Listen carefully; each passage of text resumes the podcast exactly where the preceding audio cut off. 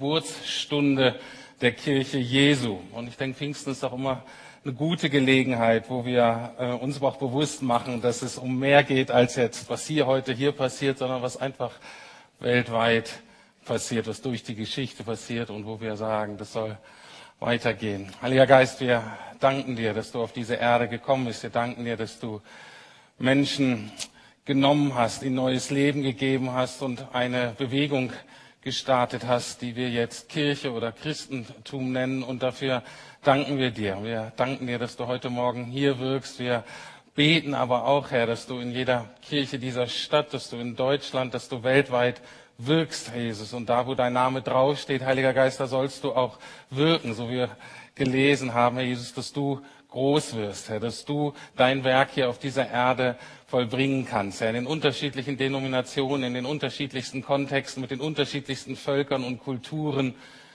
Es ist deine Kirche, Herr, und wir wollen dich bitten, dass du sie immer wieder erneuerst, dass du sie stärkst, dass du ihnen Mut gibst, von dir zu erzählen, dir nachzufolgen.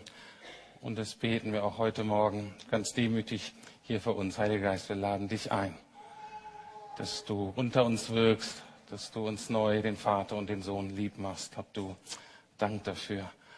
Amen. So, jetzt dürft ihr euch gerne setzen.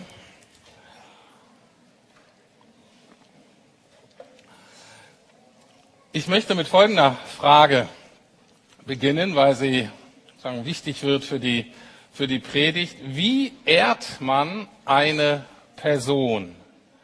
Wie ehrt man eine Person?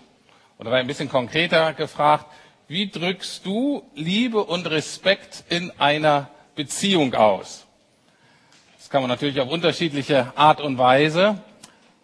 Welches Konzept oder was mir heute Morgen besonders wichtig ist, ist das Vertrauen.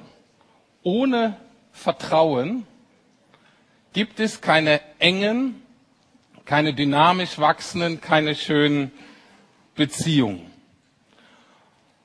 Und Vertrauen ist eine beidseitige Geschichte zwischen beiden Beziehungspartnern. Es muss die eine Person sein, die vertraut, die sich verlässt auf die andere Person. Und das geht aber natürlich nur gut, wenn diese andere Person, der ich vertraue, auf die ich mein Vertrauen setze, dass die auch wirklich vertrauenswürdig ist. Also es gibt noch ein paar freie Plätze, die sind leider hier vorne. Ich mag die auch nicht, aber ich muss da sitzen. Ihr dürft aber gerne noch hier vorne kommen, die sind gar nicht schlecht. Also, beides gehört zusammen. Ich möchte es an einem Beispiel verdeutlichen. Einige von euch werden das kennen und es passt vielleicht auch in die Lebensrealität der beiden jungen Damen hier vorne. Und zwar Kinder zu erziehen, wenn die so größer werden, was man so ein bisschen Pubertät oder Teenager und dann Jugendliche lernt. Und auch da ist das Thema Vertrauen ganz zentral. Wir Eltern müssen lernen, unseren Kindern, wenn sie älter werden, immer mehr zu vertrauen, immer mehr zuzutrauen. Aber auch die Kinder müssen lernen, uns irgendwie klarzumachen, dass sie auch vertrauenswürdig sind. Und das gibt je nach Konstellation so, 6 Monate bis 6 Jahre, einige Diskussionen in den meisten Haushältern und Familien oder welche Konstellation man auch da hat. Bei uns ist zum Beispiel so die Frage, wenn du sagst, Mama oder Papa, ich brauche unbedingt ein Smartphone mit den Funktionen. Und dann sagt, Papa, du kannst mir vertrauen, dass ich das nicht zu viel benutze und nicht zu viel spiele. Und du sagst, ja, gucken wir mal. Und dann merkt man, da hat man ganz unterschiedliche Vorstellungen darüber, was zu viel ist. Und oder aber anderes Beispiel, Kinder werden ein bisschen größer, man ist vielleicht nicht nur einen Abend mal weg, sondern einen ganzen Tag oder ein ganzes Wochenende. Und die Kinder haben freien Zugang zu den ganzen DVDs und natürlich zu Amazon Prime und Netflix und so weiter. Und du gehst so weg und denkst, Mensch, Kinder, aber guckt nicht zu viel. Und die Kinder haben mir versichert, Papa, wir werden auf alle Fälle nicht zu viel gucken und nur alles gute Sachen. Und du gehst so und sagst, ja. Und dann bist du echt gefordert, als Papa zu vertrauen, und gleichzeitig aber auch die Kinder machen die Erfahrung und sagen, da bin ich denn vertrauenswürdig. Oder sage ich meinen Eltern nur das, was sie hören wollen und weiß schon, jetzt mache ich endlich mal genau das, was meine Eltern nicht wollen.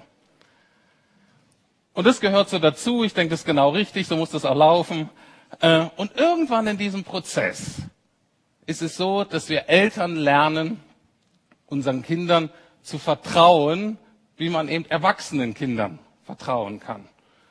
Und wenn alles gut geht, entwickeln die Kinder sich so, dass sie auch so vertrauenswürdig werden, wie eben erwachsene, reife Menschen vertrauenswürdig sind.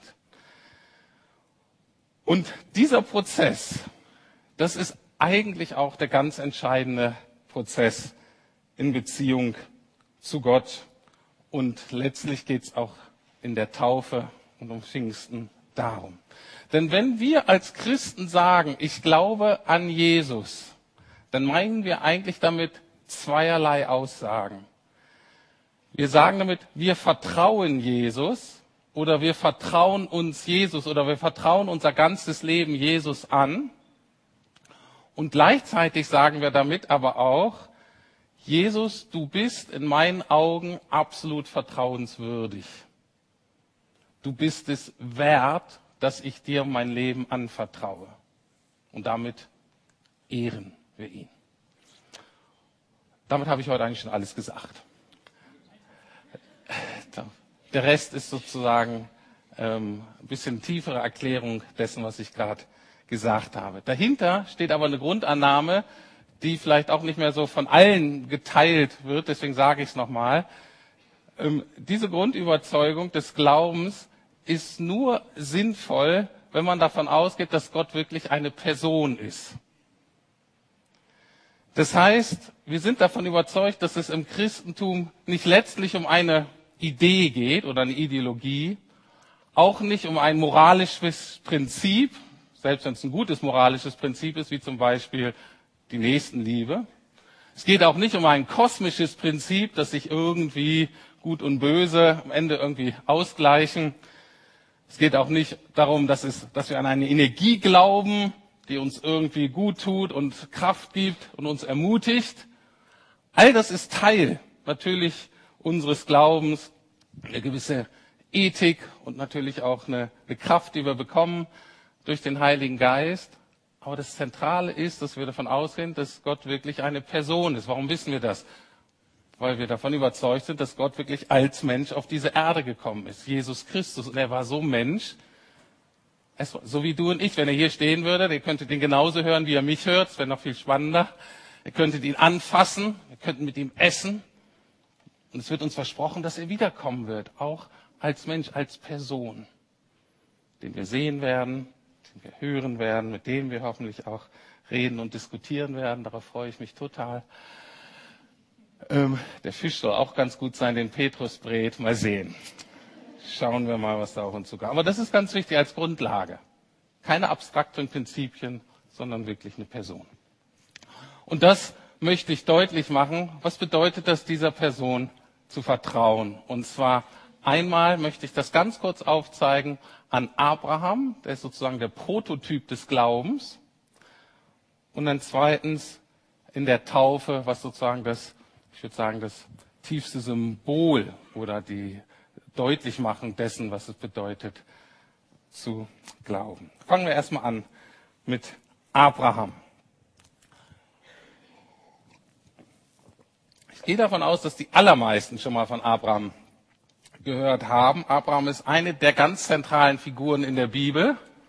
Und es geht schon sehr früh im ersten Buch Mose, also sehr am Anfang des Alten Testaments der Bibel, wird seine Geschichte berichtet.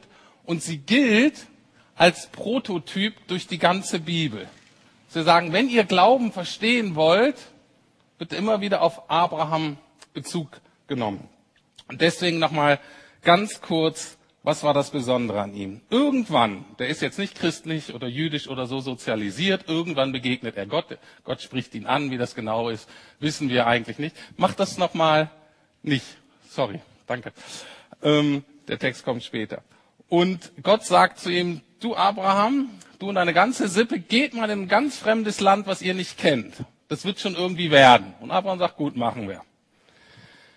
Dann sagt Gott zu Abraham, hör mal zu, und du wirst so viele Kinder kriegen, und mit Kindern meinen die natürlich in der Kultur auch immer Enkelkinder, Urenkelkinder, dass deine Familie so groß wird wie ein ganzes Volk. Und Abraham sagt, gut, cool. Problem war nur, dass er keine Kinder kriegen konnte mehr und seine Frau auch schon gar nicht mehr. Aber Gott sagt, aber er sagte, gut, wenn du das so denkst, dann machen wir das so.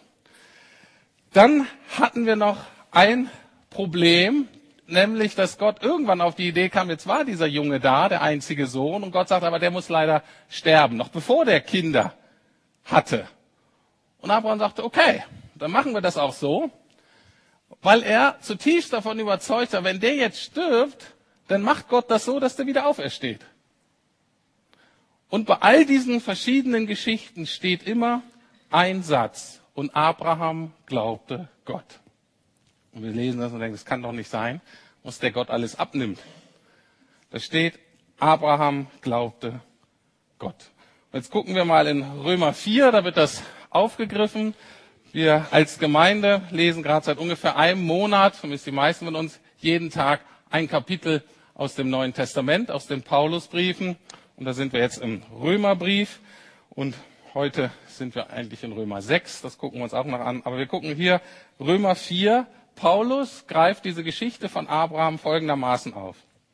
Obwohl er damals schon fast 100 Jahre alt war und wusste, dass er keine Kinder mehr zeugen und seine Frau Sarah keine Kinder mehr bekommen könnte, wurde er im Glauben nicht schwach und zweifelte nicht an der Zusage Gottes. Und hier der Satz, der mich in den letzten Wochen sehr berührt hat. Und er ehrte Gott, indem er ihm vertraute, und wurde so im Glauben gestärkt. Er war sich völlig gewiss, dass Gott auch tun kann, was er verspricht. Und eben darum wurde ihm der Glaube als Gerechtigkeit angerechnet. Abraham ehrte Gott, indem er ihm vertraute. Weil er ihm vertraute. Und das ist ganz wichtig. Glauben, das ist, glaube ich, sehr hilfreich, dass man, wenn wir sagen, ich glaube an Gott oder ich glaube an Jesus, bedeutet das eben Vertrauen, Anvertrauen. Manche von Ihnen sind ja wahrscheinlich das, was wir so Landeskirche in Deutschland nennen. Und da gibt es ja die Kindertaufe. Und natürlich ist das theologisch so ein bisschen unterschiedlich als das, was wir Glaubenstaufe nennen. Aber eins ist, glaube ich, sehr, sehr ähnlich. Die meisten Eltern lassen ihre Kinder meines Erachtens in dem Vertrauen taufen. Also sie vertrauen Gott ihre Kinder an. Die merken, hier ist was ganz Besonderes und ich will eigentlich gar nicht mich nur allein drum kümmern. Und deswegen vertrauen Menschen die Kinder schon Gott an. Und die Logik dahinter ist, dass die das eigentlich quasi stellvertretend dann für die Kinder machen. Und das Kind kann dann, wenn es älter ist, sich selbst entscheiden, ob sie dieses Vertrauen der Eltern in Gott selber für sich übernehmen möchte oder nicht. Und je nach Kirche nennt man das dann Firmung oder Konfirmation. Es gibt auch später, kann man das immer noch mal wieder machen, dass man so sagt hat, dieses Vertrauen meiner Eltern war eigentlich gut und richtig. Und das möchte ich jetzt selber für mich in Anspruch nehmen. Das nur nochmal dieses zentrale Aspekt des Vertrauens bei der christlichen Taufe. Gehen wir zurück zu Abraham. Worauf vertraute Abraham letztlich? Eigentlich nur auf eine Sache, nämlich, dass Gott seine Versprechen hält. Dass Gott das tut, was er sagt. Und damit ehrte er Gott. Ein Wort so nebenbei für uns Eltern und besonders für uns Männer. Ja, dann können wir weghören. Ich glaube, dass das eins der ganz zentralen Punkte ist und das ist auch der Punkt, wo ich, glaube ich, in meiner Ehe und in der Erziehung meiner Kinder am meisten schuldig geworden ist, am häufigsten versagt habe, am meisten Not angerichtet habe, weil ich nicht zu meinem Wort gestanden habe. Weil ich irgendwas gesagt habe oder dahin gesagt habe oder mir irgendwie aus den Rippen habe leiern lassen. Sagen, ja, machen wir oder ich mache schon und so. Und es dann nicht gemacht habe. Und es ist sehr schwer für Frauen, ihre Männer zu ehren, die ihr Wort nicht halten. Und es ist sehr schwer für Kinder, die Eltern zu ehren, die ihr Wort nicht halten. Und deswegen hier, wir haben einen Gott und das ist der Kern, dass Abraham darauf vertraute, wenn Gott das sagt, wenn er das verspricht, dann kommt es auch. Damit sagte Abraham nicht, und auch ich nicht, Abraham sagte nicht, Gott, ich verstehe dich immer. Damit sagt er auch nicht, Gott, deine Pläne sind echt großartig. Auf den ersten Blick sieht das richtig, richtig gut aus. Das passt genau in meine Lebensplanung. Das passt genau in mein Grundlebensgefühl. Nein, das sagt es nicht. Es kann sehr herausfordernd sein, kann sehr schwierig sein, kann manchmal auch aus meiner Perspektive nicht wirklich Sinn machen. Aber Abraham sagt, wenn du das versprichst, dann vertraue ich darauf, dass es gut ist. Für mich und für die Menschen, die mit mir zu tun haben. Eben nicht nur für mich, sondern es soll auch mehr Auswirkungen haben. Und ich weiß, dass du treu bist. Du wirst dabei sein und wirst helfen, das Realität werden zu lassen. Und dieses Vertrauen, ich erkläre es noch ein bisschen, dann mache ich ein Beispiel, damit es hoffentlich noch deutlicher wird. Dieses Vertrauen Gott gegenüber, also Gott zu ehren durch unser Vertrauen, hat dann ganz erstaunliche positive Auswirkungen. Biblisch-theologisch heißt das so, und auch in diesem Text, dieser Glaube wird uns als Gerechtigkeit angerechnet oder wir werden dadurch gerechtfertigt. Was heißt denn das? Das heißt, dass Gott zu solchen Menschen sagt, du gehörst jetzt zu mir. Du bist jetzt wie einer von uns. Du gehörst quasi zu den Gerechten. Du gehörst jetzt zum Vater, Sohn, Heiligen Geist. Das heißt nicht, dass man in dem Moment schon sofort gerecht ist. Das heißt nicht, dass ich in dem Moment schon sofort dem Wesen Gottes entsprechen. Das heißt genauso gut, genauso gerecht, genauso vertrauenswürdig, genauso treu wie Gott bin. Nein, da gibt es noch viel Ungerechtigkeit und Durcheinander. Und auch die Täuflinge, wenn sie nachher aus dem Wasser steigen, sind sie nicht völlig veränderte Wesen. Aber Gott sagt dann, du vertraust mir, du ehrst mich und deswegen gehörst du zu mir. Deswegen stelle ich mich zu dir und ich erkläre dich für gerecht. Ich erkläre dich. Ich spreche dir zu, dass du zu uns gehörst. Und dann schenkt Gott etwas mit Pfingsten, nämlich den Heiligen Geist in dem Leben. Und der Heilige Geist, den können wir so verstehen, als der göttliche Lebenssame, der dann in dieses menschliche Leben fällt. Und dieser geistliche Lebenssame, der soll jetzt wachsen, der soll Raum gewinnen. Und das geschieht eben dadurch, indem wir mehr und mehr Gott vertrauen in unserem Leben und nah bei ihm bleiben, dass wir diesem Heiligen Geist Raum geben. Dann geschieht diese Veränderung. Dann werden wir nach und nach auch so, wie Gott gesagt hat. Erklärung, Beispiel. Ich fliege dieses Jahr, ich persönlich zum ersten Mal in die USA mit meiner Familie. Und da freue ich mich auch drauf. Wenn ich aber jetzt sage, ich fliege in die USA, dann habe ich euch eigentlich angelogen. Weil, ihr dürft es nicht weiter sagen, ich kann nämlich gar nicht fliegen. Ich habe es versucht, es klappt nicht. Und, auch im übertragenen Sinne, ich habe kein Flugzeug übrigens, schade. In manchen Gemeinden hat der Pastor immerhin noch ein Flugzeug, so weit sind wir noch nicht. Aber selbst wenn ich eins hätte, ich könnte es nicht fliegen. Okay? Das ist eigentlich eine gute Illustration. Was heißt denn das? Wenn ich sage, ich fliege in die USA, heißt das, dass wir eigentlich gar nichts tun, als nur einzusteigen. Und das Einzige, was wir tun, aber das müssen wir tun, wir vertrauen den Menschen, die dieses Flugzeug konstruiert haben, dass sie einen guten Job machen.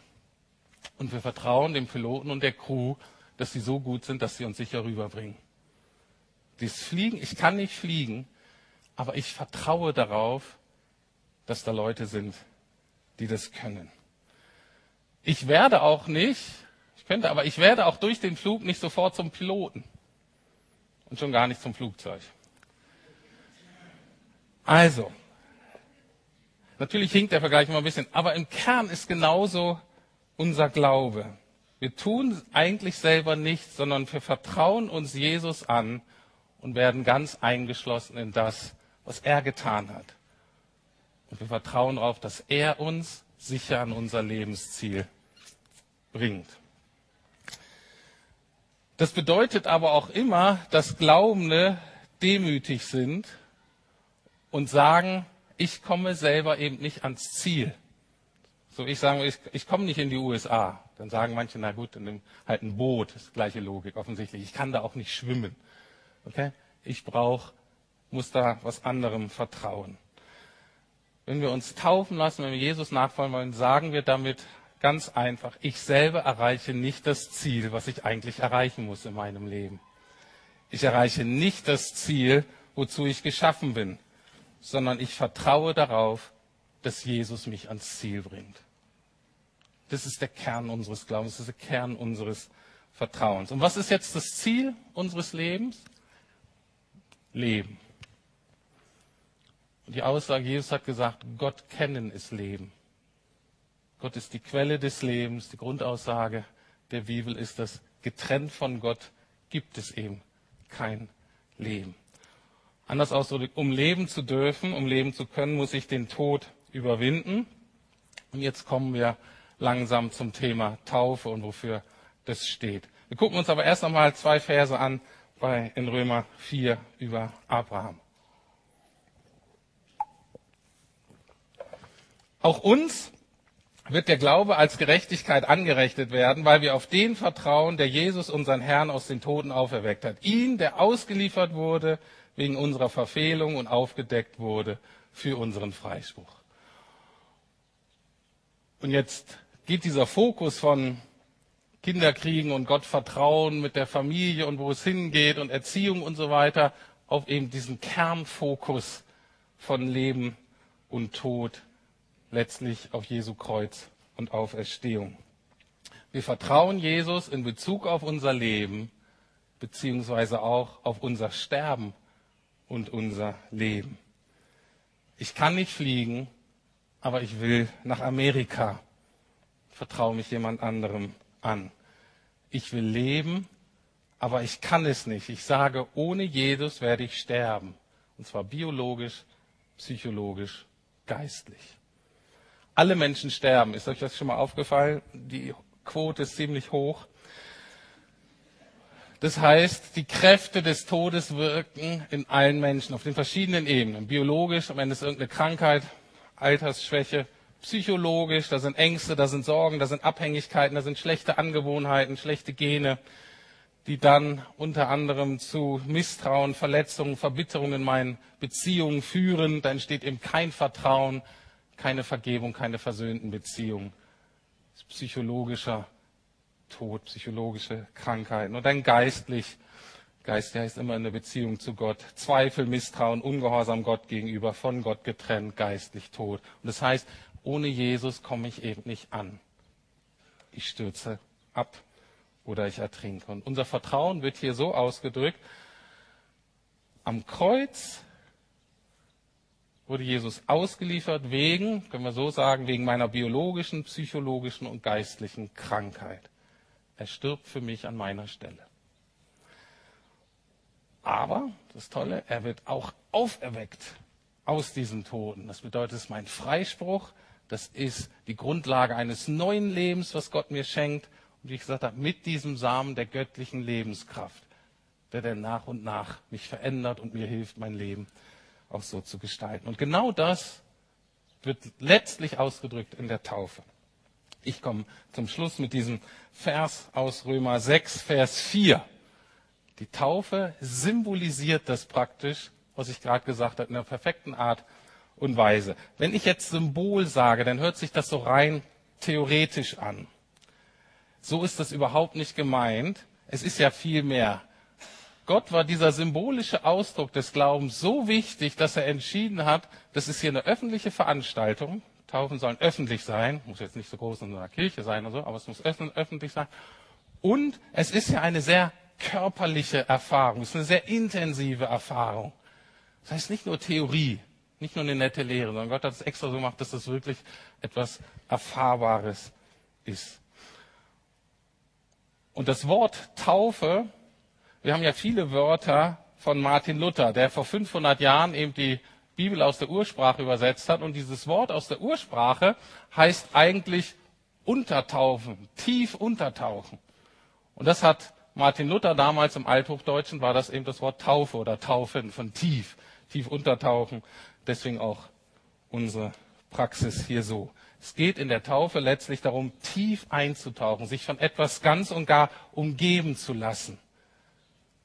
Jetzt wissen wir worin, eingeschlossen in Jesu Tod und in Jesu Auferstehung. Man könnte sagen, das ist eine Rettung durch eine Identifikation, eine Rettung durch ein völliges Vertrauen auf eine andere Person, an deren Leben ich teilhabe.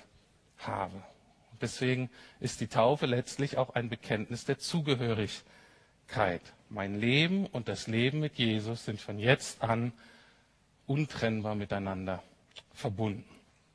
Und die Bibel nennt das Neue Testament spricht oft von Christus in mir und ich in Christus. Das ist genau das, ist untrennbar miteinander verbunden. Und weil das so ist, sagen die Täuflinge letztlich, weil ich zu dir gehöre, will ich dir auch alle meine Lebensbereiche anvertrauen. Alle wichtigen Fragen in meinem Leben, sei es meine Ausbildung oder Job oder was ich mit meinem Geld mache oder mit meiner Zeit und meiner Freizeit, und wie ich Partnerschaft lebe oder Freundschaften oder Bekannte. Man sagt, ich will dir einfach alles anvertrauen, weil ich weiß, du bist gut. Und so ist die Taufe der zentrale Ausdruck, das perfekte Symbol für unseren Glauben. Wir vertrauen Jesus, dass er für uns den Tod überwunden hat und wir mit ihm leben können. Und wir sagen Jesus, dass er völlig vertrauenswürdig ist und dass wir uns ganz auf ihn verlassen wollen und können. Und was das jetzt konkret für unsere Täuflinge bedeutet, das hören wir jetzt direkt von ihnen selber. Und das ist immer der sehr spannende Teil. Olaf, du kannst dich schon vorbereiten, dich langsam ins Wasser bewegen. Ja. Und wir machen das in der Gemeinde so, dass es so ein Taufbekenntnis gibt, ein allgemeines Taufbekenntnis, wo jeder oder jede, die wir taufen, immer die gleichen Fragen beantworten muss. Und dann darf, im Idealfall soll, darf jede Person auch nochmal ganz persönlich sagen, wie sie Jesus erlebt hat, was das für sie bedeutet. Und deswegen bitte ich jetzt zuallererst Elisabeth Franke nach vorne und wir freuen uns, von dir zu hören. Nimm du mal dieses Mikrofon, ich habe so mein eigenes und genau, du darfst ablesen von deinem Handy. Das ist der neue Spickzettel heutzutage. Genau. Und Elisabeth, ich frage dich ganz einfach, warum möchtest du dich heute taufen lassen? Also ich bin schon